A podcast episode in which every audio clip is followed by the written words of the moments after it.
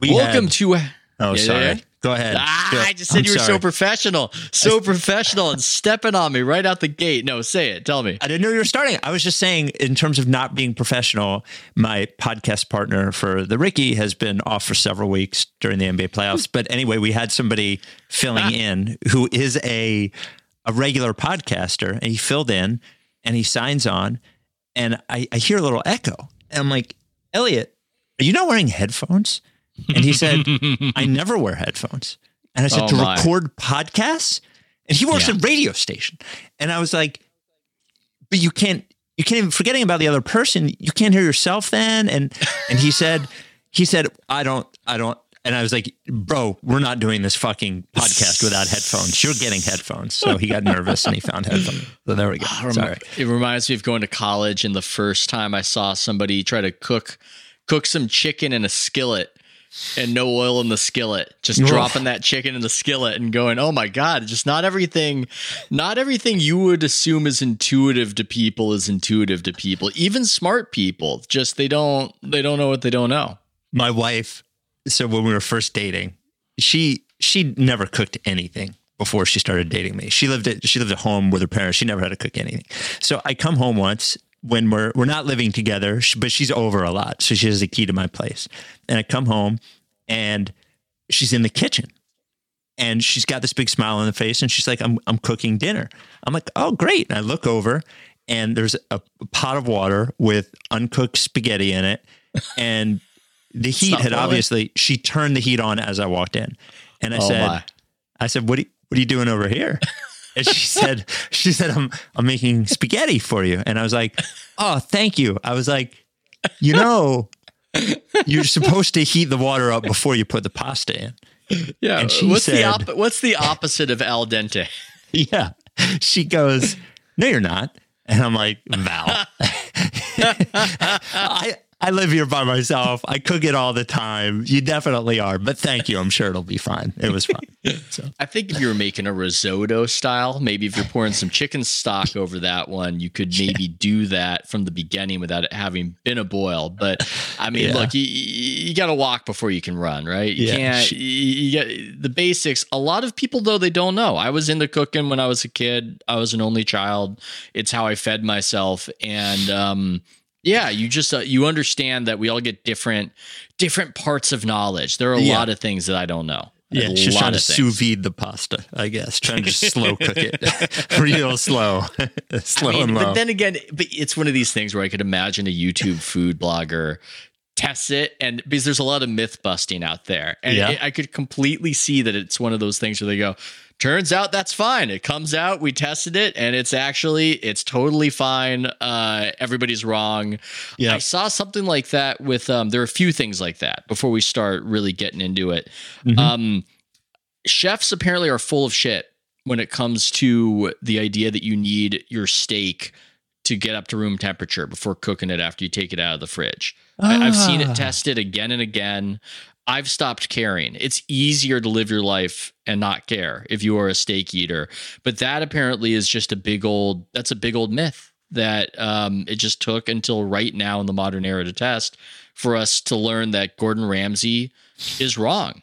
Um, Don't you think that there's like a bunch of things? I noticed this in radio where people love to act like their job is a little more complicated than it is because they Oh, think yeah. it provides them some sort of job security by knowing something that somebody else does not. oh, definitely. Yeah. Yeah. Maybe that's mean- happening with the chef thing.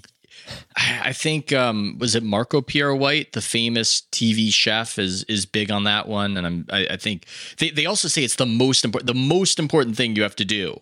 Hmm. And this is somebody where they know a lot that's real. That's what's so interesting about it. They know so much that's actually real, and if you knew everything they knew, you would be an incredible chef.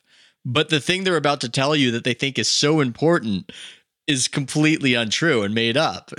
Just Maybe that's on purpose. Maybe they're just trying to fuck with everybody. Maybe chefs are like, don't tell them it's the temperature you cook it at or the seasoning. Tell them it's that it's already got to be warm before you cook it. Fucking idiots. Maybe it's a maybe that's what it is. Maybe they're just all in it together. The other one, I think, uh, and look, don't don't quote me on this, but I think you can just throw in kind of pasta casserole situation without boiling it and it will come out fine and great uh, versus needing to boil it beforehand. That that one I'm a little more iffy on. I haven't tested that one myself.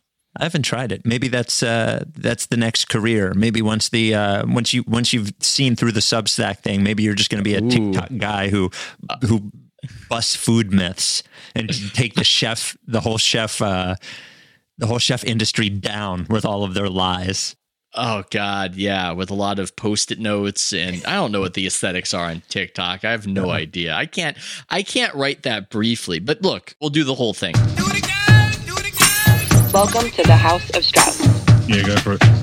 Stars hang with stars, winners hang with winners.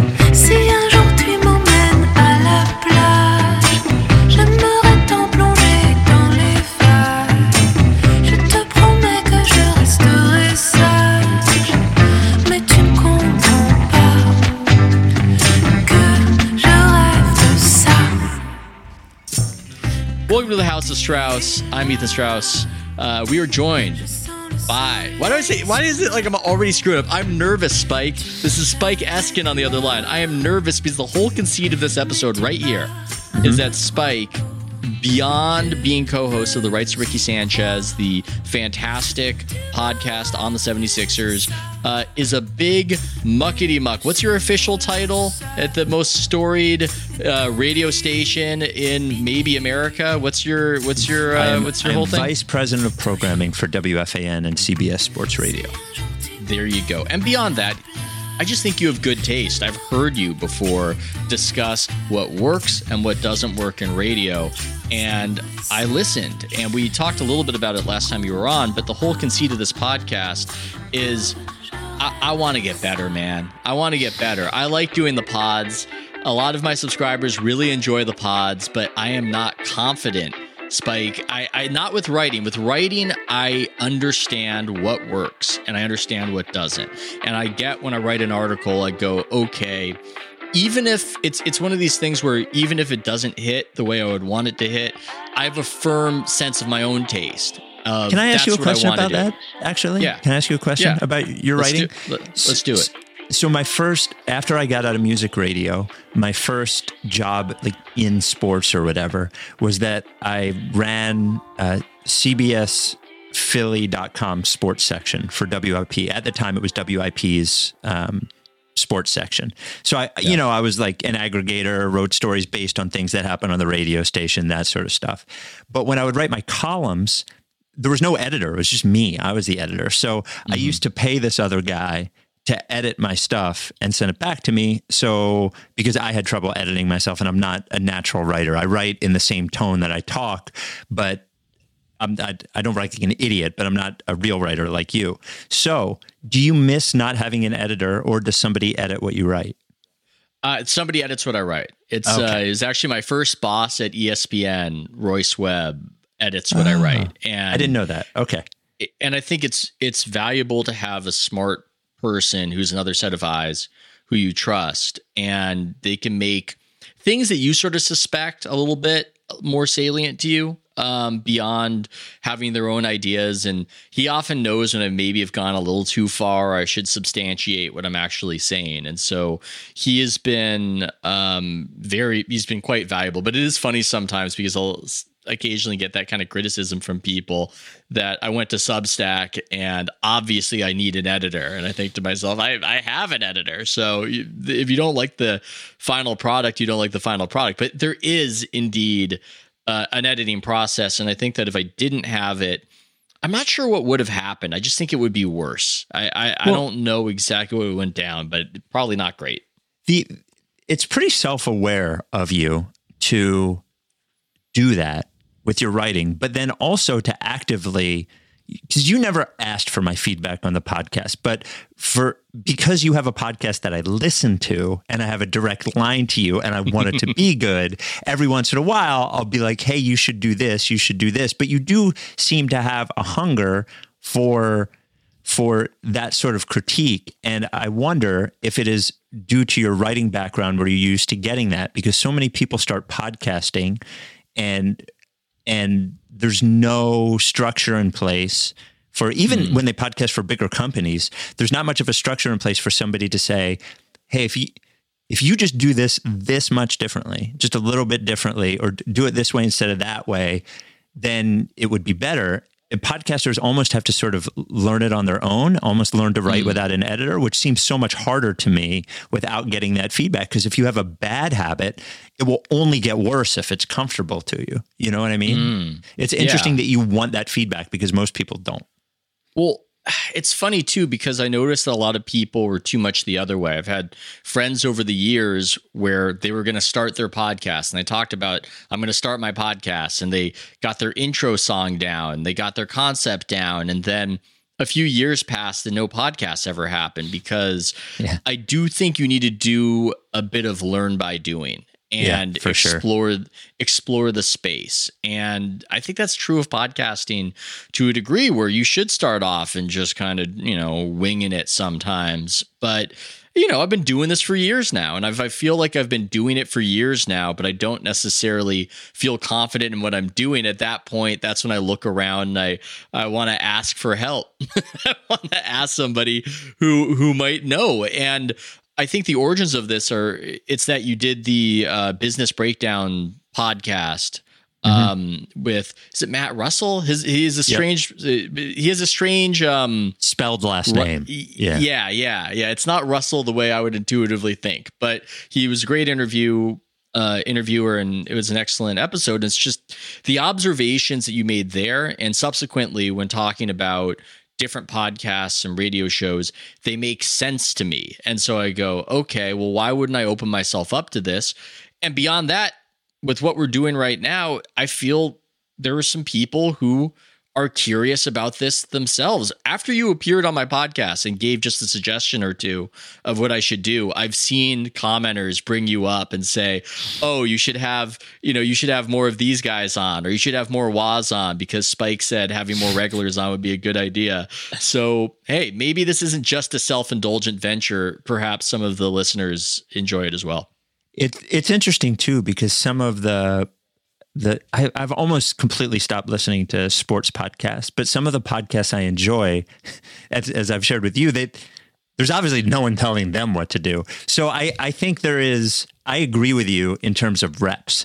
I think reps are they're the hardest thing to get right. I mean that's even in Hinkie used to say that with. Uh, when he was doing his uh, the process, like that whole little project, is that he never wanted to waste roster spots on veterans. He always wanted to get these these young guys, uh, you know, NBA court time because that's the most valuable thing and the hardest thing to get is like reps. And um, I don't think you don't want to overwhelm yourself with feedback, right? The- Yeah. You need you need just hours talking into the microphone figuring out who you are figuring out what you like doing all of those things. But just just like a little tiny course correct here and there and a little Yeah. tiny tip here and there almost like a hitter you know a ba- like in baseball when the the hitting coach will just come over and just go hey drop your elbow like five degrees when you do this. And all of a sudden hmm. it fixes everything. You know what i mean? Yeah. Well, I think I also I also came to you because frankly, I don't even know. This is something you can advise me on, Spike. Should I reveal my own insecurities about what I'm doing or is that going to crush my ability to deceive the audience into thinking it's good? Because part of the issue, the hurdle in front of me is that I don't think I'm a natural point guard. I Yeah. think I'm a natural uh, take giver. Um, I don't think I'm a natural interviewer. And so I have to be a natural interviewer for the podcast to work. And I'm trying to get better at it. I'm trying to read people's books and I'm trying to have them on and try to be more open in that way. But it's not natural. So part of why I'm calling in your help is because I have a sense that the reps alone aren't going to save me. I need to actually, I need to somehow forge a path into doing something that doesn't come naturally for this to work. I think being honest with your audience and being vulnerable and honest with your flaws will make you seem more likable and human to them. So I think it is fine for you to open yourself up like that. I, you wouldn't want to do it all the time. You don't want to, in the middle of an episode, say, you know, I don't think this is going very well, and I interrupted you in the second question. So, so are you? Are you? Uh, you? I, I agree with you. You're not a natural point guard. I I, I've actually added a third. I always had like two kinds of podcasts to me. There was were three, and now there are four. The, for one, there was the informational podcast, sort of like the daily. Then there's hmm. the serialized podcast, like serial, and then there's two guys talking to each other, which is every Yeah. sports podcast you've ever heard. but but there's also obviously a fifth kind, which is what you're doing, which is what Rogan does and is what Simmons does. And it is a mix of you being you and commentary with the people that you know, and then interviews, right? And I think that is particularly hard because you have to show, you have to be. They're, they're very different brains. The the firing takes off and being late, you know, being yourself and all those things, and then the interview one. Um, and there's all different kinds of ways to interview people. Obviously, you know that you've interviewed people before. Um, I think. Do you just want me to talk about what I hear when I hear it? Yeah, Or let's no? just do it. Okay. Yeah, So- let's just do it. I do particularly enjoy when you have the people that you know on because I end up hearing the more natural version of you, which is what I am what I enjoy consuming because I if when when you're writing, you're whether you're writing about facts or not, you're writing from your point of view of it. So I know your point of view. So when I hear you talking to Amin or Waz or Nate or the, the guys that you have on regularly, you're just being you. And also, the other thing is that I enjoy about that is they know you, so they mm-hmm. can bust your balls a little bit about who you Yeah. are, and it almost it humanizes you a little bit because oh, this guy knows Ethan's bullshit about that, or uh, Ethan knows that Yeah. guy's bullshit about that, and you're comfortable, and you're all just sort of swinging. And that is the if we're to liken it to Rogan or Simmons, you know, it's obvious what those are, right? It's when Rogan has his comedian friends on, or when Simmons has uh, even whether it's Russillo or there's no more Jacko, I guess, but uh, what he has House on or one of those, one of his buddies, super comfortable, just bullshitting. Then the interview thing. So I can hear you sometimes not listening to them. Ah, this is a problem for me. Yes. Right. So I, the pro- the problem for me is in that it's fine. I'm I'm not offended in any way, but Yeah. the problem is is that many what I want from you in most of these interviews because most of these people that you have on, most of them I only barely know who they are. Right. Yeah. So I need you to make them interesting to me. Yeah. And I need you to ask the questions and highlight the things and sort of convey to them what you find so fascinating about them and then let them do it.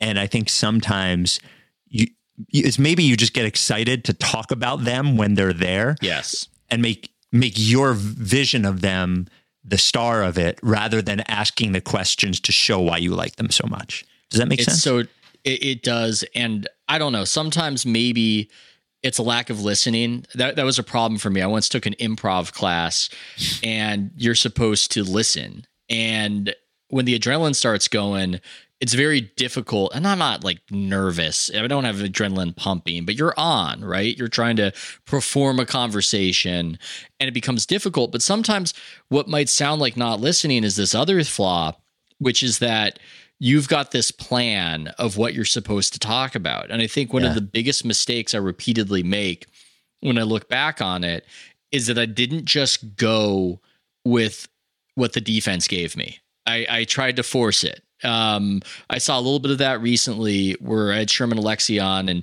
I brought up the the Sonics briefly and he seemed like he wanted to talk about that. There are a few other topics where there there was a thing or two where maybe he would have wanted to take it in a direction and I just had this robotic idea of no, let's I want it to go in this particular way in this particular direction. And that balance has just been so difficult for me of just what we're supposed to talk about versus going with the flow of what they're talking about. Because as you know, sometimes somebody will go down their own rabbit hole and you get that feeling of this is not interesting to the audience and I need to mm-hmm. manage this and get this back on track.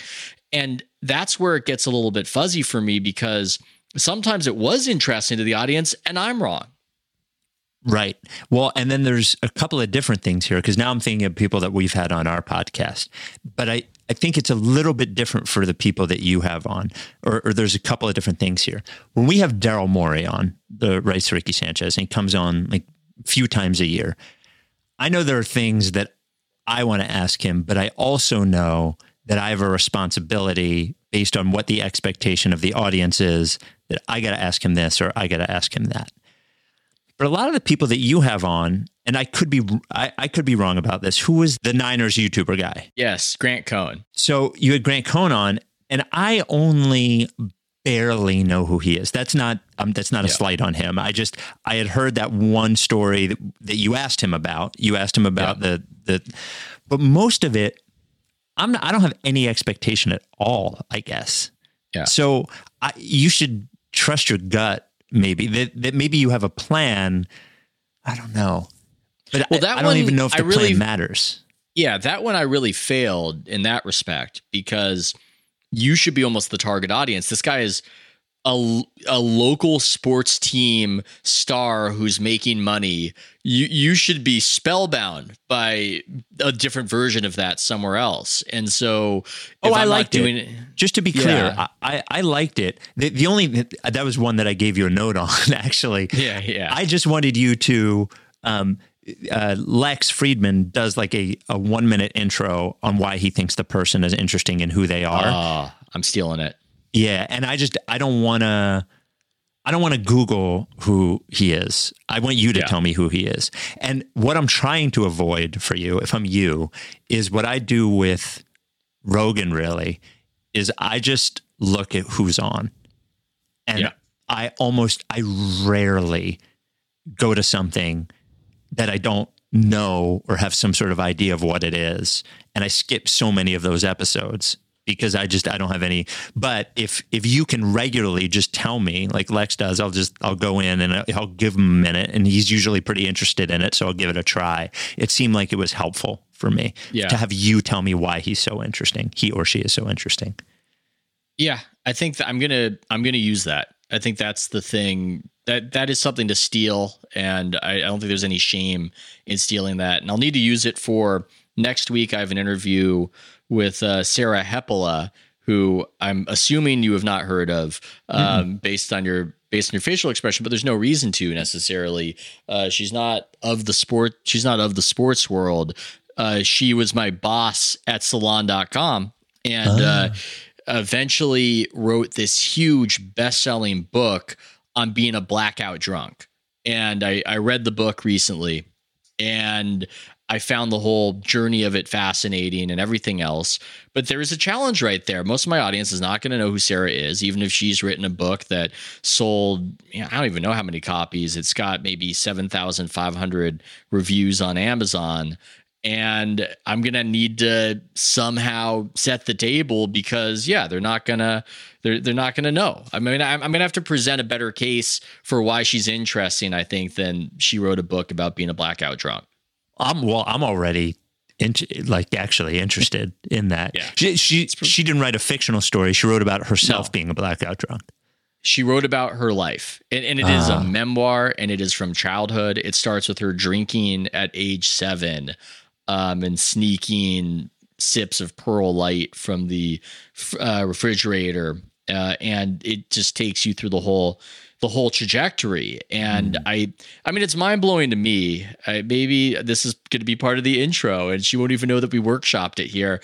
But there's something mind blowing to me about becoming a huge success and a bestseller off a book that's about how your life's a disaster. I mean, what do you feel after that? Is it pride? Is it? Uh, it's just uh, you know, if you had lived, if you had lived your life more in the way you would have wanted to, you would have a worse professional accomplishment. So these are some of the questions that are at least interesting to me. But I'm gonna, I'm gonna have to set the table. I'm gonna have to see about it. It's funny you say that. My so my wife is obsessed with friend or was obsessed with Friends. Now The Office. And when Matthew Perry, when his book came out, Matthew Perry Yep. is from Friends, right? Chandler. He was Yes. Chandler, and he was just if you've heard the story, just uh, horrible problems with drinking and Yeah. and drugs and basically died and is now clean and wrote a book about it. And we went to see him do a a like a talk about the book. He got interviewed on stage. And it's it's funny you mentioned that about the book. There was something incredibly tragic about him like writing a book about it. And I, I'm glad mm. that he did it. And I've, I've actually thought more and more about drinking. I don't know if I've mentioned this to you. I stopped drinking. I, I, I didn't think I had a drinking problem until I tried to give up drinking for mm. Lent, and I did but it it made me my other podcast, my music podcast. Uh, my co-host Mutlu doesn't drink anymore and had a problem with drinking, and I was so fascinated to ask him questions about it after going through that mini journey of mine. Um, yeah. I, I, also think there's something really interesting about f- functional alcoholics. Oh like, yeah, me too. You know what I mean? That she could be successful and still have that part of her life is is crazy to me, you know, is yeah. really crazy to me. I have three drinks. I have trouble going to work the next day. And here are these people just fucking, you know, going to town and, and still able to be successful. Well, it goes the other way, which is what's fascinating to me, where she was terrified to give it up because she thought it's the only way I can write. Mm. Um, which, I mean, if that was the only way I could write, I would be in trouble.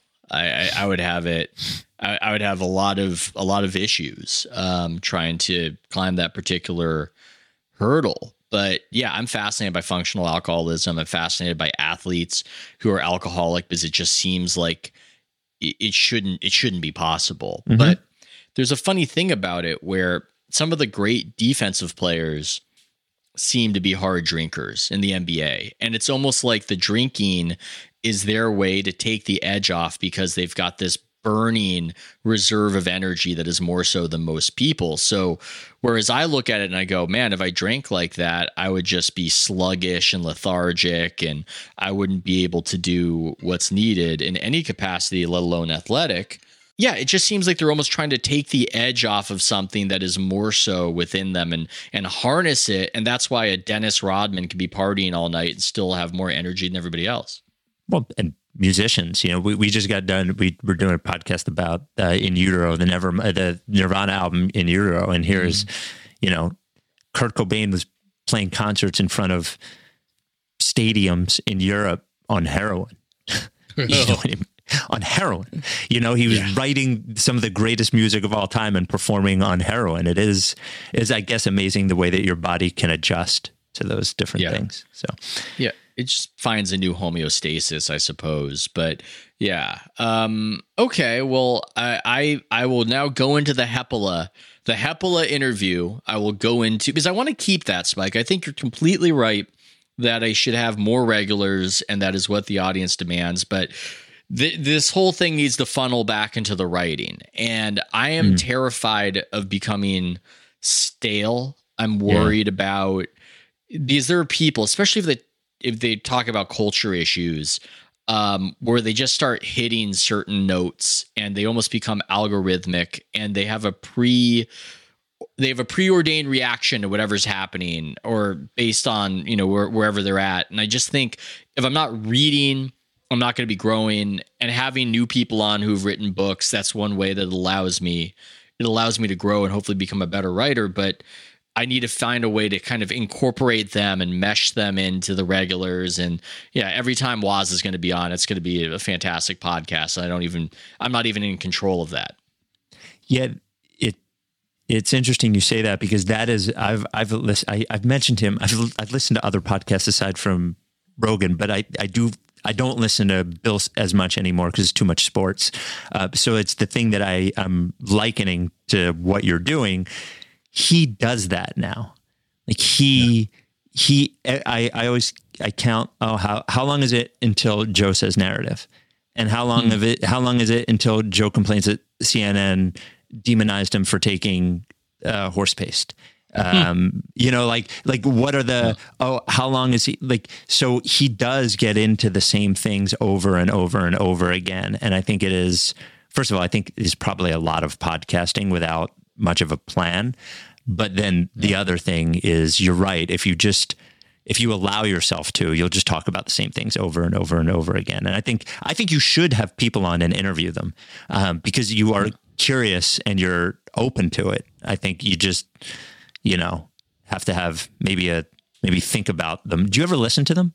Do you ever listen to the interview pods? So- Sometimes I sometimes mm. listen to them because I am curious about how they went because I don't remember a lot of them. And mm. does this ever happen to you where your listeners will bring up something you said and you'll have zero memory of ever having said it? And it's the thing that connected with them that they enjoyed most in an episode and you it's just it's like the blackout drinking just i don't i don't know and so that's maybe more curious to revisit because i go oh okay i didn't even know i didn't even know that i said that. I didn't even know that it was like this. I don't do it all the time because there are other podcasts i like listening to. I'm curious if you do it. I mean do you do you listen to your podcasts? I don't never. I hate listening to them. Uh, it's a bad habit to not listen to them. There are moments that I'll listen to. There sometimes there are things that I'll I'll say to myself that was really funny or or what did what did they say there or something like that but yeah. I now and now that I have a producer I don't even have to listen to it at all he does it so I don't and the other thing is I feel like mostly even though it's a, a business at this point I just podcast because I'm having fun doing it. Yeah. I'm not thinking about get making it. I like growing it and I, I like doing things that are that I think are better, but I'm not that concerned about myself as a personality. I should probably listen to them more. You know, one thing that uh, happens when you listen to them is, and I think I've mentioned this, maybe I've mentioned this to you too, is I used to have this horrible problem that I didn't know that I had when I started doing sports talk radio. So I went into music from music radio to sports talk radio.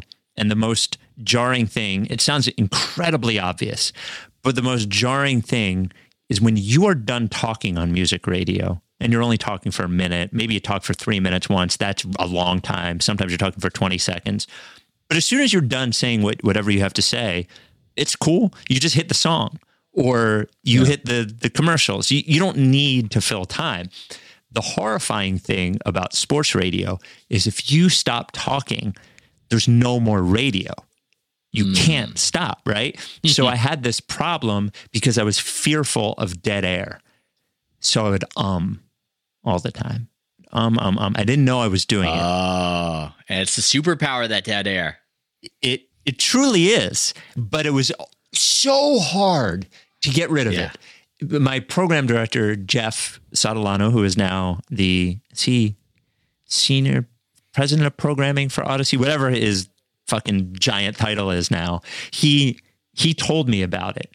And at the time, I was podcasting and doing radio shows, and I heard it, and it was terrifying because it was every other word. It's just uh, because I was so scared of the dead air, and I had to concentrate to get rid of it.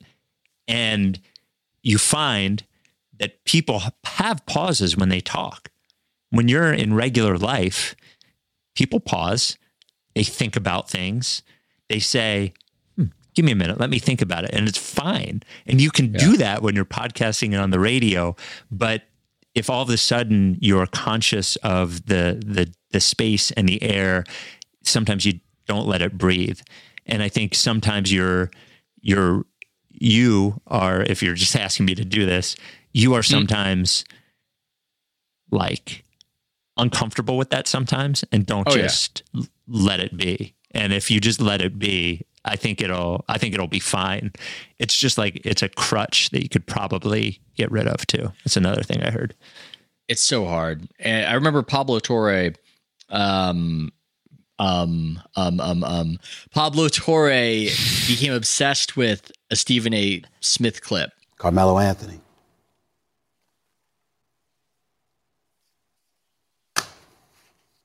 It's bad. There was something about it that was hypnotizing. And Pablo became so obsessed with that little clip and he would play it again and again. And just because of the pause, because it was on ESPN radio, it pulled you in. There's a little bit of daredevil to that.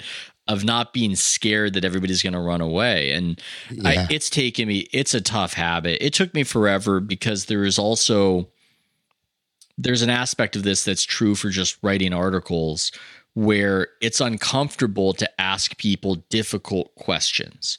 And you wonder if they're going to get freaked out or if they're going to get mad at you. And so I think early on, I would just try to kind of fill that space. And if I felt Yeah. them not responding immediately, I would jump in with my babbling. And I think I'm actually a lot better at it in a strict interview for an article setting than on this podcast. It's almost the podcast returns me to where I was before, where I'm worried about people pleasing. Um, versus when I'm doing an interview for an article, I now know I ask the question, I gotta shut the fuck up and just kind of wait because that uncomfortable space is a space that they might start filling with answers because they might want to fill that void. And that took me many years to learn, even though it should be obvious. I mean, that's a that's a, a trick I try to tell people all the time about interviewing is that don't let them off the hook if they don't answer right away because sometimes if they have a second, they will feel the pressure. Not that you want to corner them or anything. That that's not what I'm but if they feel the pressure to fill the space, you're more likely to get the answer that you're looking for. And the other ti the other thing is sometimes after they're done talking or giving you the answer that they that they want to give you, if you don't go in right away, if you just sort of let them hang a little bit, mm. they'll feel that pressure again and then they'll get to the answer that that maybe you wanted in the first place that they didn't want to give you. So just sort of and your thing about the Stephen A thing and Pablo is so right. I actually felt myself, I was so proud of myself. We were doing a podcast last night and we are talking about Paul Reed, the backup center for the Sixers, who our fan base and our podcast has been obsessed with for a while. He's a free agent after the year. And we were talking about the, the potential of the Sixers letting him go. And the Andrew Unterberger, who was hosting with me, said something about Daryl, who's probably listening to this right now, and he he probably was. So it it triggered something in my brain, and I just went, Daryl, I'm talking to you right now. It's just me and you. and I had that pause, and it was such once once I was in that pocket, I could feel myself, and I knew I know he's gonna have his fucking earbuds on somewhere listening to it, but I could feel it, and I could feel the theater of it of those pauses. Oh. It felt so good. It felt like such a great bit when I was doing it. Well, it, it probably felt so good because I've heard people who are great at doing solo radio. We had Damon Bruce on. Yeah. They envision themselves talking to one person. Yeah, And so that's the what you're trick. doing right it's such a weird trick what you're doing right there because yeah you're talking to daryl but you're really talking to the listener at the Mm-hmm. same time in the exact way with the exact intentionality that you would want to do it so that's it's just a good it's it's fun when you find stuff like that and hey for whatever reason I, I enjoy having great conversations with people but i don't find myself feeling that way in the way that i do when i'm writing an article and i get excited about figuring out a way to really frame something or phrase something What is it about podcasting that you like?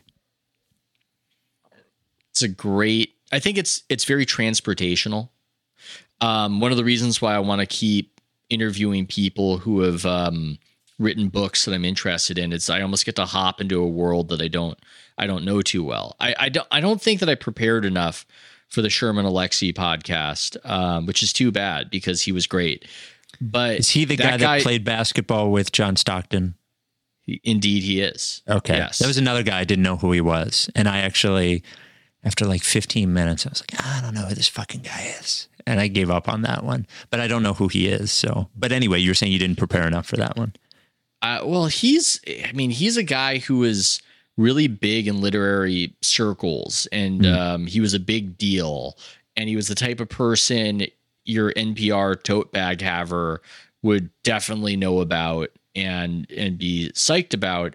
And during the purge on public radio, where, where Me Too hit public radio, he got wrapped up in it. Now, those things are a little bit I'm not saying that I researched it completely, but it it, it seemed more relationshipy um, as far as what ended up, you know, kind of purging him from those circles. But I actually did talk with him a little bit beforehand because I didn't. I that that's the other thing that's tricky as to how to handle it. And I've talked about this on the podcast. There are some people who are good at talking uh, talking about being excommunicated, as often happens in our industry. It's kind of crazy how frequent this is as a dynamic, but they're good at talking about being ostracized. You're not supposed to say canceled. That's very déclassé. At that point, you're a red stater. So I'm coming up with uh, euphemisms or synonyms and whatever. Um, but there are other people who really aren't and they can shut down and they become almost too self-aware and they're relitigating the whole thing. And that's tricky. I was frank about it with uh, katie herzog when she was on but she started mm-hmm. going to that place and i i didn't even want to take her there but she was great talking about it but she's she's unusual. Most people don't want to go there. So in the case of him i just kind of had a pre-show conversation about well you know is that something that you would like to discuss somebody could say that's me being a coward and that's not real journalism, but I'm just looking to have a good podcast. I don't need to have, I don't need to be derailed. Yeah, I say that about what we do on our podcast or what we do at WFAN, and somebody says, you know, we'll have somebody on. It usually happens with a guest that we're having on regularly. And they'll be like, you didn't press him really hard on this. And I'm like, well, that's not what I'm trying to do. I have to talk to this guy every week. And my goal isn't to make him feel like shit so he never comes back or or my goal is to entertain you. We, we had Brett Brown, who was the the coach of the Sixers during Great the process. Accent. Great, the best. Australian and New England somehow, with a, a, little bit of Philly mixed in now. So we had a good relationship with him. He got fired, didn't do any press, but then he got hired by the Spurs. And I asked him, I said, you should come on the pod. And he came on and he spent an hour with us. It was his first interview that he had done since he got fired. And we didn't ask him any Ben Simmons questions and people were mad. How could you not ask him about Ben? And I said, well, I knew he wasn't going to answer, and I knew he might shut down the rest of the podcast. So I'm not out for blood. Like my job isn't no. to knock him out and make him feel like shit just so I could say that I asked him it. There's a big difference between being a reporter at a press conference at a White House press briefing and having somebody on your podcast. You're Those really good. Different you're, things. You're really good at that stuff too. You're very good at asking when when you and I guess it's because you do make that determination beforehand of I can go here, I can't go here. This is potential shutdown, but I think you're really good at asking questions the fans want asked in a way that doesn't feel like an attack, which is why the Morey episodes uh, are so good. In addition to just his willingness to be in that arena, but it, I give him a lot of credit art. for that, by the way. A lot of credit. Like w- we are not easy on him. We are nice to him. We are kind to him. We are respectful of him, but we're not easy on him in any way. And he still does it. I just want to give him credit. You know, I don't know another basket sports GM that comes on a fan podcast three times a year. So um, uh, thank you. That's a, a nice compliment. I think the reason that they are good with it usually is because I'm not attacking them. yeah. Do you know what I mean? Is because I have a, I think people can tell when you're genuinely curious about something that is interesting that they usually know is coming, right? They usually have some idea they're going to have to ask me about this. When we had, you know, we had Tobias Harris on or uh, whoever we have on, I think they know and I think they can tell whether you're trying to corner them and get a specific answer or whether you're trying to get their answer because you're curious. And I think people can really tell intent. People are not dumb, you know, especially this medium, audio, and they can see you, they can hear you. It's just you and them. You're not in front of anybody else. And if you're being disingenuous, I think they they can tell. So I think a I think most of the time the reason it goes over okay is because I'm not attacking them or trying to get a specific answer. I'm just trying to find out, you know. Well, I don't want to digress from myself, narcissist Sorry. that I am, but Sorry. No, I, I this makes me want to ask you about the Eric Nehm, Giannis Antetokounmpo. I don't even know what do we even call that. You can't call it a. Con- I wouldn't call it a controversy. Um, but Eric Nehm, uh, the Bucks, the Bucks beat writer, who after the Bucks were eliminated, he asked Giannis Antetokounmpo if the season was a failure, and it's become its own media cycle. Do you have any thoughts on that one? In fact, I do. Yes, it- I bet you do. I was thinking about this on my drive home, a commute, by the way, from New Jersey, from New York City to New Jersey, that will kill me eventually. Uh, waiting to get into the Holland Tunnel will kill me. I will die doing it at some point. but I was thinking about it because it was the thing today. And originally, when I heard him say it, I thought to myself, oh, perfect sports radio topic, like a perfect thing to argue about. Was it a failure was it not a failure? But instead, it became today's thing, today's like giant media virtue signal is to go out there and talk about how brave what he did was and how right what he did was and and I'm just looking at all these fucking people, right?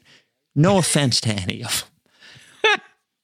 But no Adam Schefter is great at his job. The fuck are you talking about, man? Like the fuck are you talking? First of all, Giannis described learning from failure. He said it wasn't a failure and then went on to describe exactly what failure is. Yeah. He did fail. It's okay. The right thing. I'm going to do something you probably would give a thumbs up to. What did Adam Schefter say? What do you mean? Uh, what? Oh, he just tweeted about how great what Giannis said was. There we go. There Yeah. we go. Oh, I'm sorry. You're expect- right. Good I- I- question. Good question. Well, uh, then Kevin Negandhi from ESPN tweeted that he was going to show that response to his children. Andrew Brandt, Andrew Brandt, I believe, tweeted that he was going to show it to his grandchildren. what the fuck are we doing here? the, uh, the people who are tweeting this make their living, and I don't have any problem with this, parsing the successes and failures of professional athletes. Yeah. We are not out here. First of all, y- your job is not absolutely to say that because Giannis lost in the first round, his career is a failure, or his life is a failure, or he's a failure as a person. But it was a completely reasonable question, a 100% reasonable question. And I think on some level, the reason that Giannis answered it I think he was thoughtful in his answer is because he knew the reporter and he wanted to give him a reasonable answer. But I do not think that what Giannis said should be celebrated. It's such a low bar Yeah. to celebrate something like that. Like it maybe they got bored. Maybe people got bored of celebrating not having a verified check. And they're like, okay, that's over. We realized that one didn't matter. So what is the next thing? It's Giannis's thing. And it's a shame because it stole the good part of the debate. The, like which sorry know to interrupt, but which, which, Yeah. which which happened on Inside the NBA in the immediate aftermath. It was Oh, perfect sports talk radio. It was Shaq said, "Well, I think it's a failure and he's wrong," and Chuck said. Shaq's wrong. Uh, I agree with Giannis because hey, I didn't win a championship, but was every season of my career a failure? Was every were, were all these games? I did a lot of winning. He did a lot of winning this year. It was boom, bada bing, bada boom. They were having the debate in the exact sports talk radio way you would want because it's an interesting question as to when are the people who are the best at what they do who are most likely in any given year not going to win the thing they want to win how do we assess such people? When they fail do we say the season was a failure? That's a great question and you saw it play out and in the exact intuitive way it should play out in the immediate reaction and i wonder spike if part of what you saw was a bunch of people taking it to idiotic directions because we had already seen what we had needed to see and Shaq and Chuck had done it because this is just more of the the problem that afflicts sports media certainly in the Twitter era where it it's almost like they're trying to build the drug with no downside. They're trying to to build something that gives us joy and gives us suspense. But if you lose, it's not a big deal either. That's fine too. And it it just doesn't it doesn't work that way. No, and you're right. That was the debate, and the and instead, what they what what happened was was it became so virtuous to say what he did was correct. Then by saying you disagreed with him, it it was like it was framing your disagreement.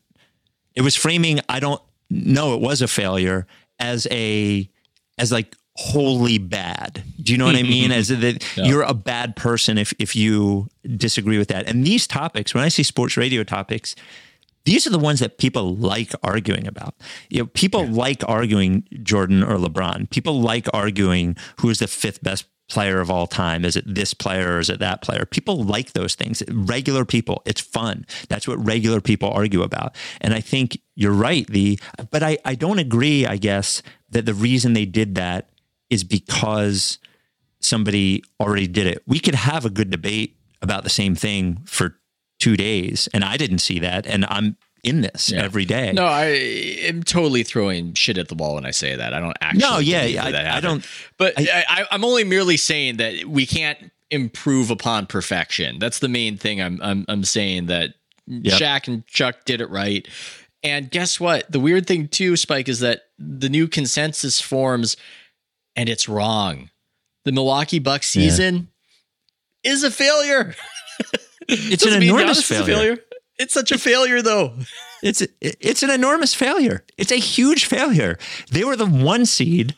They have a guy who some people voted to be the MVP of the league. So to quote JJ Redick, they had the best player on the best team. They were playing an eight seed who just got into the playoffs after you know they lost their first playing game, missing their second best player, and they lost in five games. They didn't even they, they didn't win any game that Giannis was in, right? They lost all the games that Giannis was in. So Yeah. it was an enormous failure, which is fine. He's Yeah, still a it- great player. they still, you know what I mean? They still had a good run. They're still going to come back next year. But this year was a failure. It doesn't mean that he has to like hang his head in shame or never play again.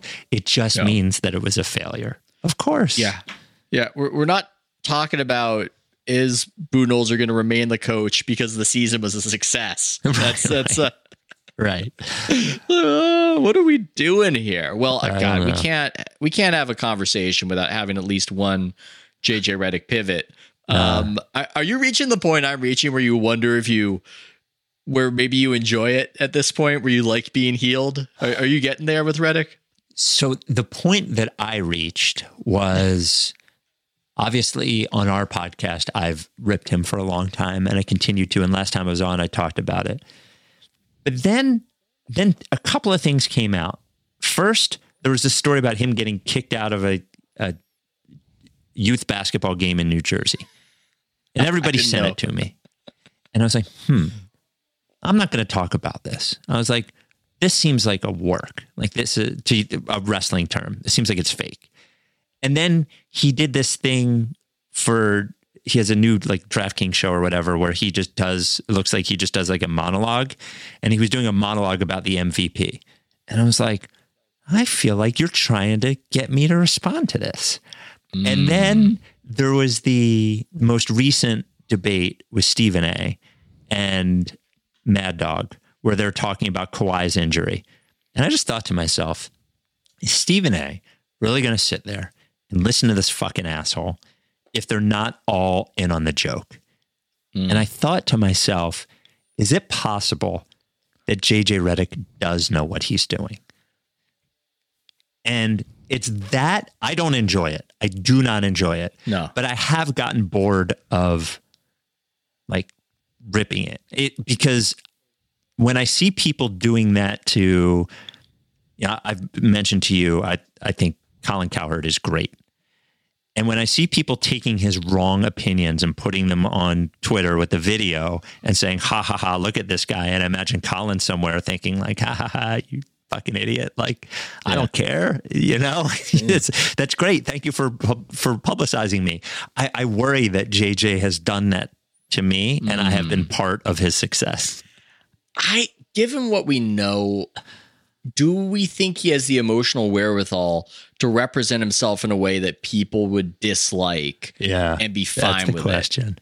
Yeah, I don't think so. And yet, maybe Stephen A is the genius because we should explain to the audience that doesn't consume sports talk television Yeah. what's going on here. Um, remember, the players started that publication because they didn't like negative coverage and they called it the Players Tribune. I, I don't even know if it exists anymore, but remember the Players Tribune.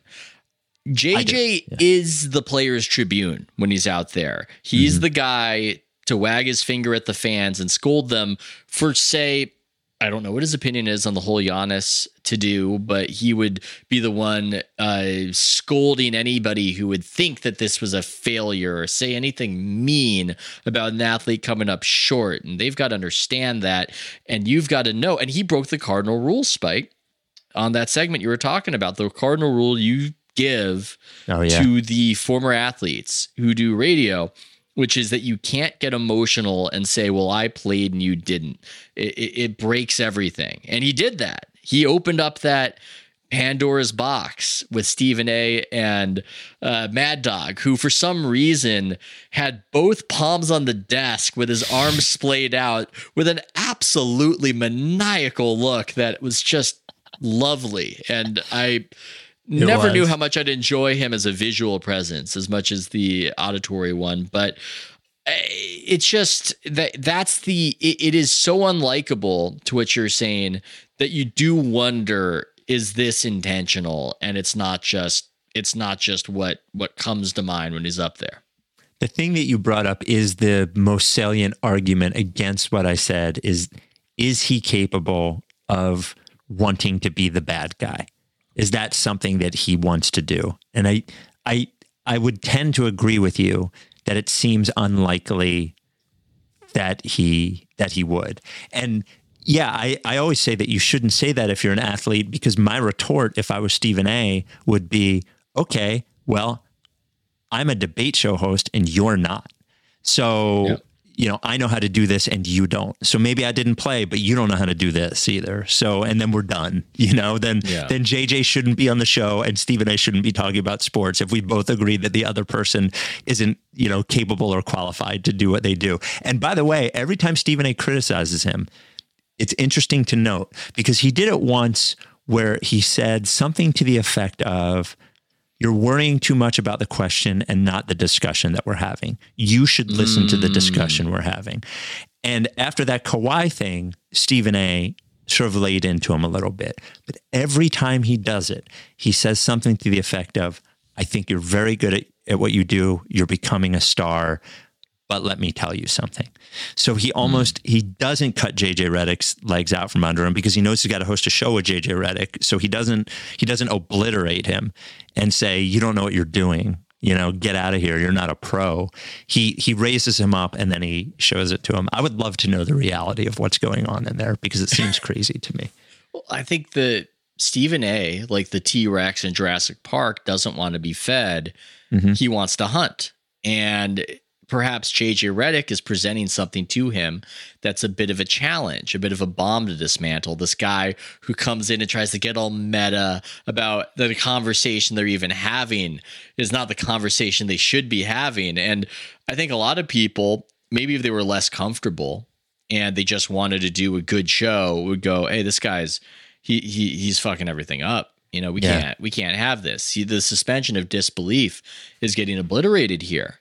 But I think Stephen A might go, okay, like uh, how can I use this? How can I use one of my favorite Stephen A tactics, which is to tell you that I'm going to let you finish and tease whatever the response is going to be, and the audience now wants to know: Am I going to come down hard on this guy? Am I going to tear him apart?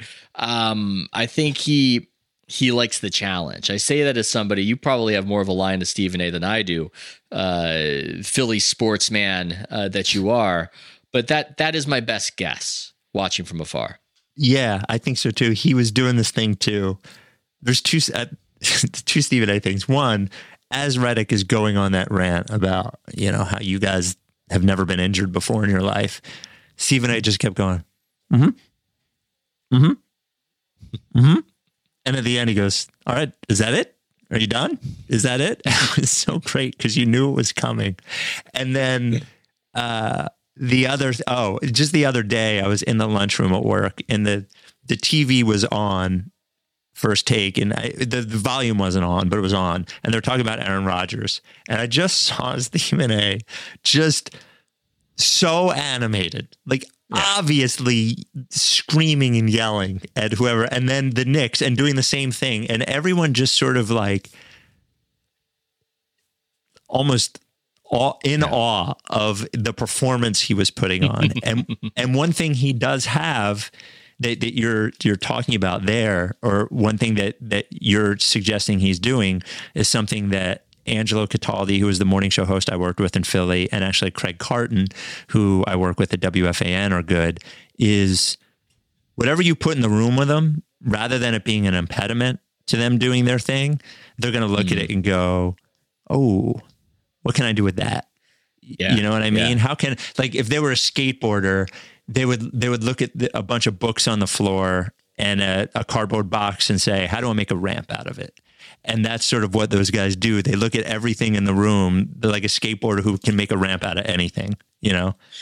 Yeah, and the directors who yell, "Use it, use it" to the actor. Maybe that's the mentality that I need to have um, and should apply more often. I'm wondering why don't you listen to sports sports uh, talk podcasts if you are taking in the exquisite theater that is ESPN televised sports talk? Why is it not in your ears? Well, I I guess I have so much to listen to for work that is sports talk from fan Yeah.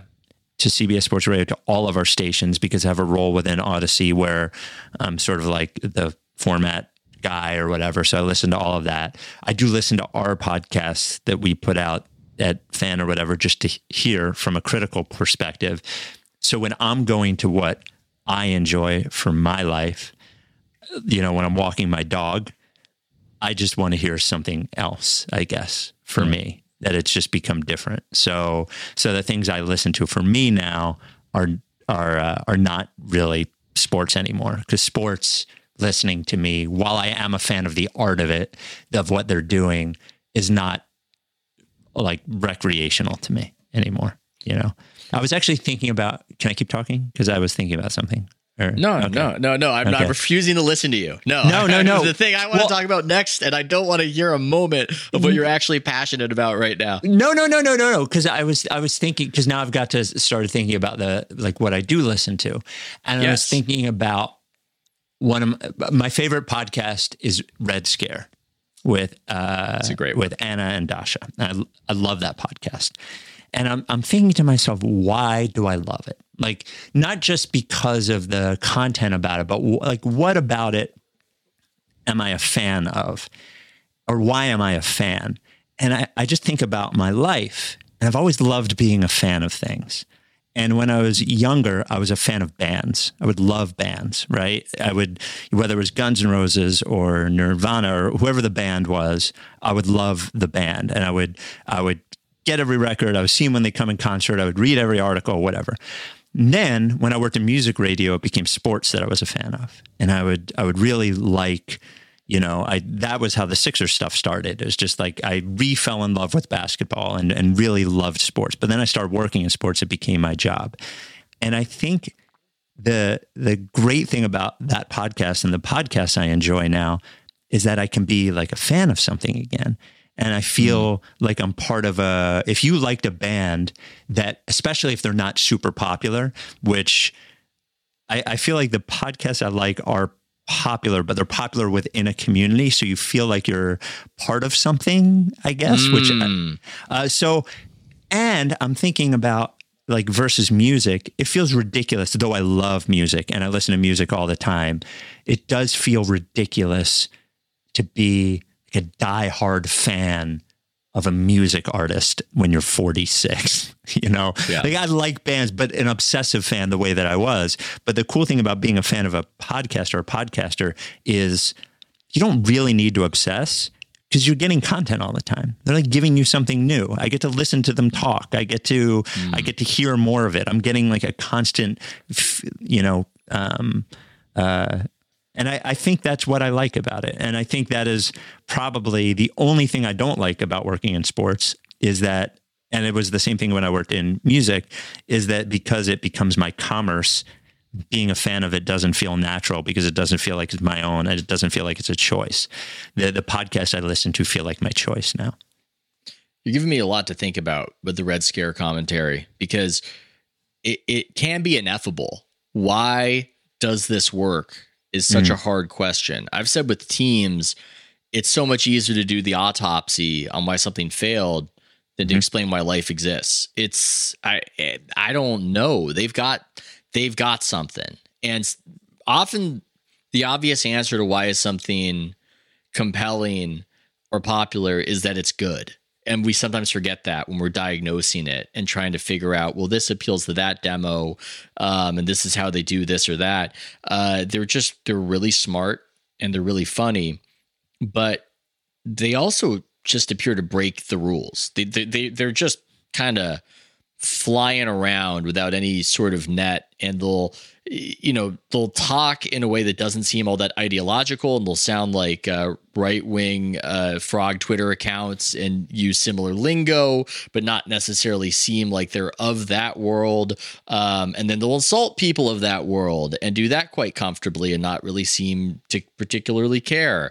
And they'll use language that you won't hear you won't even hear that on barstool. Uh, they'll just they just seem to break they they are the exception that proves that rules exist i that's the best way i can even put it off the top of my head but they are unique i mean the thing you can say about them is that there's nobody like them they are highly differentiated Yeah, they talk, talking about the rules. Like I remember I was listening. I remember when I started listening to it, and I, I, I was like, I don't understand why anybody listens to this at all. But then I wanted to listen to another one. I started listening to old ones, and they were doing one where they got voicemails that was talking about the bad audio quality, and they were like, "Honey, the bad audio quality is the aesthetic. Like Yes. is the the vocal fry and the noise in the background is what we're doing. That's the bit. Yeah. And I think the thing with a show like that is people immediately assume immediately assume you like that because you feel exactly the way that they feel. The point is is that nobody feels exactly the way that they feel. They Yeah. don't even know how they feel. That changes every day, which makes it more honest because they're more like regular people who do not have a doctrine of beliefs that lines up with any specific person. And the minute that you think, like, you know, Dasha used to be this Bernie person, and the minute you think she's this Bernie person, she likes Tucker Carlson and she's Catholic. And she's all about being Catholic, and she's the most Catholic person you ever met. and and she goes through phases, and they go through phases just like any other person does. Yeah. And I think to myself, like, I like Zach Lowe, right? A, a lot of people like Zach Lowe. Does everyone who listens to Zach Lowe like agree with everything that Zach Lowe says about basketball? Like, of course not. I disagree with tons of things he says about basketball. It's that I don't listen to things to hear my. I know what I think. I don't listen to things to have to hear what I think back at me, and I think they are they are unique in that way in that whatever they're doing does not match up with fucking anything it doesn't match up with anything. There's no no one wants to claim them.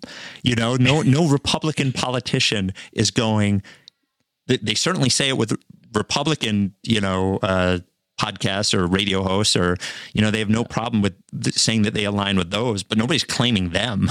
And Yeah. no you, you know nobody claims them. It's just th- and that their their their only duty is to themselves and their audience and that is i think admirable and part of why it works I'm trying to picture Ben Shapiro being on Red Scare, and it just doesn't really it No. doesn't really work as something that would eh, is something that would happen. But yeah, they are anti-mimetic. They just they just do their own thing, which is something I can certainly appreciate. And what's so tiresome, and I don't know if it's a if it's particular to our age and the technology at scale, but how soon people want to immediately put you in a particular bucket and just have a just total profile of everything you're about and everything you think and you know try to exact pressure to funnel you in that direction is is maddening to me. I don't under I, I just don't understand why and it's frustrating too the way people will do it with things they don't know i guess that's the way they sort it i guess we're inundated with information and maybe that's a coping mechanism that people go like well this is a this this is a that and you know People these do it with you, so- man. I mean, people, people Oh, do it really? with you. I had no idea. well, no, it's the same thing. It's like every and that, and I, I think I said last time I was on the pod, and when I tweeted it out, I was, or maybe when I tweeted it out, or maybe I said it to you, I was like, "Ooh, can't wait to get canceled." I was on Ethan's pod, like, and you're there's nothing in there's nothing to that. There's nothing. I don't even. Most people don't know how you feel about anything. you know what I mean? Aside from the, specific things you write about, you have Yeah. a perspective, but there's not that. People are dying to do that. And that's what's perfect about um, some of the it, it it is what it is what was perfect about Rogan. I think it is what is probably really good about Lex Fridman is that there's there does not seem to be a way to assign them to a a 2023 political ideology that people think exists. Because I think most people feel like I think most people feel like there isn't one of those like one of those two. When you see the lines you see the the groups you say well I don't I don't feel like any of those people you know and Yeah. I should be able I should be able to take some from over here and some from over there and some from over here and some from over there and be a complete person and uh and they are they're they're doing that with that and to your point they're funny and they're they're Yeah. smart they, they read a lot more than I do the thought I've had sometimes when that happens and other media people think I'm bad and they, you know, frame it however they want to frame it. Everybody's doing the thing. It's almost like with draft prospects where they relate you to some other draft prospect that they didn't mm-hmm. like, who you don't have a lot in common with, but they're trying to do that. And I'll often have the thought that in some ways they're right about me and certain beliefs I hold would totally scandalize them. And I'm mm-hmm. far worse than they think. But in other ways, they're totally wrong about me. And I'm not whatever they assume that I care about, which is true for many people. That, that's true for a lot of people. like a Yeah. lot of people have private beliefs that would be something that would be a problem for them if they said it out loud and worked for a major company. But then they have other beliefs that are fairly uh, benign or approved of or whatever. And there's something, again, just so frustrating about this time where people feel like they have to be so narrow with their public expression. Yeah, it's it is cr- crazy to have. You're right in that somebody, some people are right about things that you say. Or, or things that they think that you think. And part of it is when you do what you do, or I at least partially do what I do. I've been talking on the internet for two and a half to three hours a week for 10 years with the Ricky, another two years with Carl Landry Record Club, another three or four years on WIP, another 10 years on YSP. It's a lot of time, a lot of talking. And occasionally somebody will send me an email suspecting something about who who I am. and I'll be like, ah, you're pretty perceptive. Or I'll remember somebody, we do this thing where we ban people from the podcast if we don't like them. And we have one person who is secret banned, and we've never hinted at it. And I have one podcast listener who emailed in and he was like, here's who it is, and here's why. And I was like, motherfucker. He picked up on little clues just with mm. what I said. So they do know a lot about you. But I think the way that the world is now is they assume, or sometimes people assume, if they know one thing about you, they know everything about you. Oh, yeah. And that's that's the difference, you know. I could feel this one way about this, but it doesn't mean I feel this way about that. Yeah, yeah, that's the, there's the overassumption, and there's the other problem, which is that some people are scandalized by normal opinions. Yeah. A lot of Yes. people in media are like that, where they're scandalized and they consider those who hold opinions that are in alignment with 70% of the populace are bad and that's that's the other thing where it's like yep you got me i i believe what it's a fairly normal intuitive thing to think and i guess you're not i guess you're not allowed to think that uh, for whatever reason to bring it back to sports for a second, people do that with like the take take Skip Bayless for a second. Skip mm-hmm. Bayless, everybody thinks to themselves, "Oh my god, he so obviously has this bad opinion." Blah blah blah blah blah. And every single one of his opinions, half the people agree with him.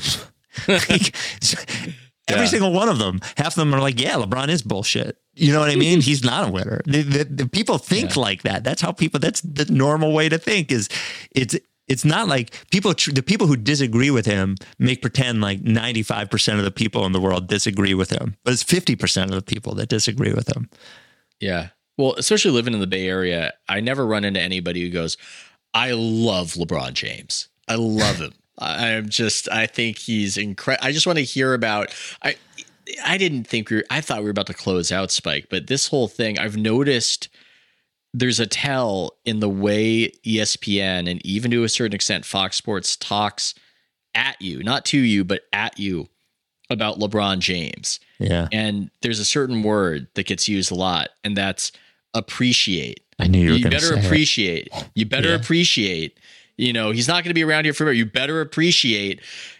It seems like a tell because I don't, people aren't telling me to appreciate Steph Curry. They just assume that I enjoy watching the little guy shoot the ball from far away. And they're not, they're not forcing me to eat my vegetables. Have you picked up on this? Do you think I'm onto something here? You are. Now, this would lead to a separate debate that you and I have had about a different basketball player. Oh, you better appreciate Draymond Green. we'll keep it on this one. okay. On this one, I just say when people say that, we all think he's like at worst the second best basketball player of all time. Yeah. How fucking much more could I appreciate him? You're telling me that unless every time I see him play, I mention to somebody that it's amazing and that the only person I think is better is Michael Jordan, that I'm not properly. What what do you want me to do when you're saying we should appreciate him more? He's the most written about and talked about and probably praised athlete in the history of man. In the history of man, nobody has been more praised than fucking LeBron James. We appreciate LeBron too much. We appreciate him so much, it makes me want to appreciate him less. The forced appreciation makes me not like him. If he would just go the fuck away for a year or two and everybody would stop talking about him, I would actually appreciate him more, right? Like it's impossible to not appreciate him. I I enjoyed him on an aesthetic level forever. Sure. I, I but the problem is is that he has this gaping maw that requires more praise and validation, which is understandable because he was a child star and God knows what that's like. Mm-hmm. And he has enough tentacles into some of these sports media apparatuses and seems to I don't know. I don't know if he pushes it or they push it. I don't want to get conspiratorial, but it does sometimes not seem entirely organic and it almost seems like somehow some way we are almost getting the coverage that he would want demanding that we give him more of the praise that will never satiate him which then annoys us because we kind of know that it's not going to be the end of him wanting wanting more praise from us and E- Ethan, I- did you know it's year 20 for LeBron? Had you heard that What? lately? Yeah. no way Yeah, No did you way. hear he had 20 points and 20 rebounds in his 20th year? That's amazing to me. I mean, that's the thing is, it is amazing. That's the crazy thing. It's amazing, and I don't care as much because of the exact dynamic you put there. Now, it's complicated. If I if it's Lakers versus Warriors in the playoffs, that's very exciting to me. That's going to be that's a cool series, and it's cool in part because he's still been doing great things um, up to year 20 but the the forced appreciation what feels like a bit of a propaganda campaign um, it does mess with that that weird enjoyment factor that that lore that you might otherwise have they uh like peter griffin saying about the godfather it insists upon itself and that's that's the issue I've never seen The Godfather, but What? I ask you this. I don't really like mob stuff. That's Too fake. Kind of a great take. Kind of a great take. The do you think the insistence on LeBron is a it's just sort of like this this is what we do, like the inertia of it all. That this is is just this is what we do. We talk about LeBron, blah blah blah blah blah. It just seems like it's old hat. This is what we do. Or do you think there are more nefarious forces at mm. play where there is sort of like this league and agency pressure. But even the league, I don't know, they must see diminished returns with LeBron coverage, right? Like there must be Yeah. Something else. I why? I guess the question for from me to you is why do you think it is? I remember having Michelle Beadle on, and she talked about when LeBron tried to get her fired for being overly critical. Mhm. I think we've got some unique dynamics at play. I think the response, the reaction to the decision was too much. It was hyperbolically angry at a scale that was perhaps unprecedented. It, it wasn't just fun sports hate, it went into this other territory. I think he found that whole process traumatizing. I would not even, I wouldn't mock him. You know, the whole, hey, mm-hmm. sticks and stones. It, if you were a young man, and yes, he blundered his way into it, obviously, but I think going through that would be a searing experience. And so I think his response has been to try to be incredibly intentional and to be a bit of a lobbyist on his behalf in a way that is unusual and that you don't ordinarily see from players, combined with actually having the most power within Nike uh, that an active player has and the most brands aligned with him.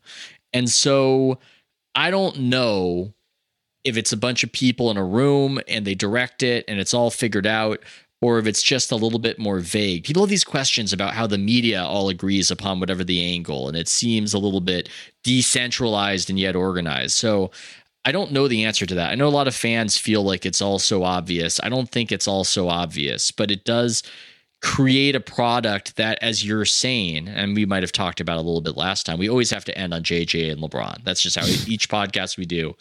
Those it has to end that way. Um, but they are serving something to us that it seems like we didn't ask for and doing it a lot. And the fact that it happens at Fox Sports is the strangest thing to me. I look, I, I enjoy having Nick Wright on. I like having that debate about LeBron versus Mike. Uh, but it is strange to me that there aren't more LeBron haters. Skip Bayless is he's like Willie Mays in the Mets outfield of LeBron hating right now. It doesn't have the same. It just seems like their market inefficiency going against ESPN is that they should have more people castigating LeBron, and yet there's more of the the appreciation parade. Well, I think at this point, the problem with with attacking LeBron is that most of the things that he's almost unassailable as a player because Yeah. there's this thing where if you attack him as a player, he's had such a good career and he's 38 you know like whatever he does is gravy it's it, it's Yes. amazing even if it's even if it's not the best it's still great so the only thing to attack him on is the most obvious thing, which is that he's annoying and a, Yeah. kind of a, a weird lies about weird things and Yeah. is overly concerned with his image. But even when you're doing that, I think most people agree he seems like a fine enough guy. He doesn't seem like He a bad person. Yeah. So so I don't even know how to attack him if you're on one of these channels other than to say, "Oh my god, can we stop talking about LeBron?" You know, in which hmm. case you're you're breaking the third wall and that's not what you should do anyway. So it's almost like this topic that can't even go anywhere. You can't even really debate it. You just hope he loses so you don't have to talk about it anymore. So well put, man. I, I just picture myself on the desk at Fox Sports and Nick Wright just made another argument of why LeBron is historically sui generis. And I just go, yeah, but he's cringe. he's cringe, Nick. I mean, that's, uh, that's, uh, hey, can't debate that. Take a look It at his is what it is. Instagram. Yeah, like the I almost the Nick Wright is so good at arguing his obviously wrong opinion on that. I have so so much respect for it because he he does it in a very tactical way. Oh, yeah. I just I can't believe that he really believes it because I just, Yeah. I- the only people that I believe think that LeBron is better than Michael Jordan are the people that weren't alive for Michael Jordan or people who are lying. Those are the only like two people who are doing it. But Nick Wright was around for Michael Jordan. So is he lying or does he really th- or does he just like the sport Oh. Of arguing that LeBron is the best? he's so good at he's so good at sports talk. And the way he kind of walked me into his argument it was it was so well done because he does the thing where he forces you to agree with him. And now you're in a dance. You're in a Yep. dance of agreeing with Nick because like who had the best you know the better beginning of the career? You know who had the better end of the career? And I, and of course I immediately go well the middle is all anybody cares about. Also I as some of my subscribers noted, it is debatable that LeBron had a better beginning of the career than Michael Jordan, who hit the biggest college basketball shot of all time. But you know, it's neither here nor there. I'm just standing in admiration of the Nick tactic of kind of walking you into agreement. So now you're mirroring him. You know, now you're mirroring him, and he's walking you to his premise, and it's just very well done. But the issue. I think with the argument that he's making and some other people do make about how, hey, this is just a lot of nostalgia that people have for Michael Jordan. And it's, well, you ever think that maybe people have a lot of nostalgia for the thing that was the best thing ever? That tends to create quite a bit of nostalgia.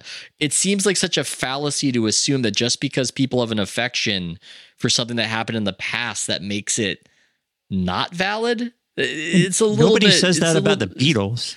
Nobody's like, you're just saying the Beatles are good because you because of nostalgia. We all agree the hmm. Beatles were fucking awesome, even if you don't like them. Maybe what has to happen is maybe my generation, like maybe the boomers need to die and then the Gen Xers need to die. And then there won't be there won't be this obvious generational divide. Like it won't just be people who have nostalgia because it'll be pre-nostalgia. I don't think the generational divide even exists, Spike. I mean, Broussard, I don't know where he got the survey data, but he brought it up in his argument with Nick on this exact topic that young people say, no, it's Michael Jordan. Everybody says it's like the only place you'll find Or Kobe. the only place you'll find the LeBron the LeBron take is on television. Um, people kind of know that the the guy who went six for six, um, you know, to say nothing. We don't need to go down there. I wrote this whole thing on Phil Jackson that overlapped with some of these themes. I I mean, I would encourage people to read it, but eh, this is probably going to be paywalled because Elon Musk is throttling my tweets, which is why I finally caved and paid for Twitter Blue, which is a whole other topic we could have discussed Yeah, that's a whole on the thing. way out. Well, let me Um, tell you this, Ethan. My guess is if they are 90 minutes into a podcast with you and some fucking Sixers podcaster, chances are they've read your Phil Jackson post. Hey, we'll get feedback on that one. Uh, ladies and gents, I want to hear what did you think about the advice Spike gave? What advice would you add to it all? And did you indeed read the Phil Jack? I mean, it was 3,000 words or so. It's not a guarantee, Spike. Some people are more into the auditory. Is that a word? I just I do like that you do the audio versions of those. I do like oh, that. Oh, thank That- you. Yeah. That, and having, we actually had that idea five or six years ago at WIP, and I read one of my columns, and it was so hard and took so long. I was like, fuck it. We don't really have the bandwidth for this. It's, it's harder than people. Oh, I know it sounds crazy, but it takes a long time and it's fucking hard to do it. Yeah, no, I, I'm fortunate in that I was forced to do it for my book, so that Hmm. at least gave me the knowledge that it could be done, and then you just get a little bit, you get a little bit better at it. But no, it's um, yeah, I, I appreciate that that you said that, and it's it's a subscriber retention mechanism. I don't get like a whole lot of new subscribers for those, but I get people where that's what they come back for. And it's always interesting to me which people respond, especially people in the industry where I go, "Oh, I didn't know that you were a an audio article kind of guy." And it's Yeah. um it's always uh it's always interesting to learn. Uh this has been fantastic, man. Thank you so much for doing this. What things do you want to plug on the way out? Nothing. That's okay. I appreciate you. uh, We've talked about what I do. You know, listen to all of it or don't. I can't imagine anybody in this is going to be curious about the Sixers if they're not already. So I appreciate you doing it. I just appreciate coming on. So so humble. no, All right, it's well, not thanks, humble. Mike. We've mentioned it a hundred times. Again, they're an hour and a half in. They'll find me. You know. Okay, okay. It's Yeah. the opposite of humble, apparently. Well, this is the other thing I didn't even ask you about for your advice is how the hell do I outro these? And you know what? Maybe you say it's all about authenticity. My awkward outros are going to remain. I can't stick There the you go. landing. That's the podcast. See you next time. Boom.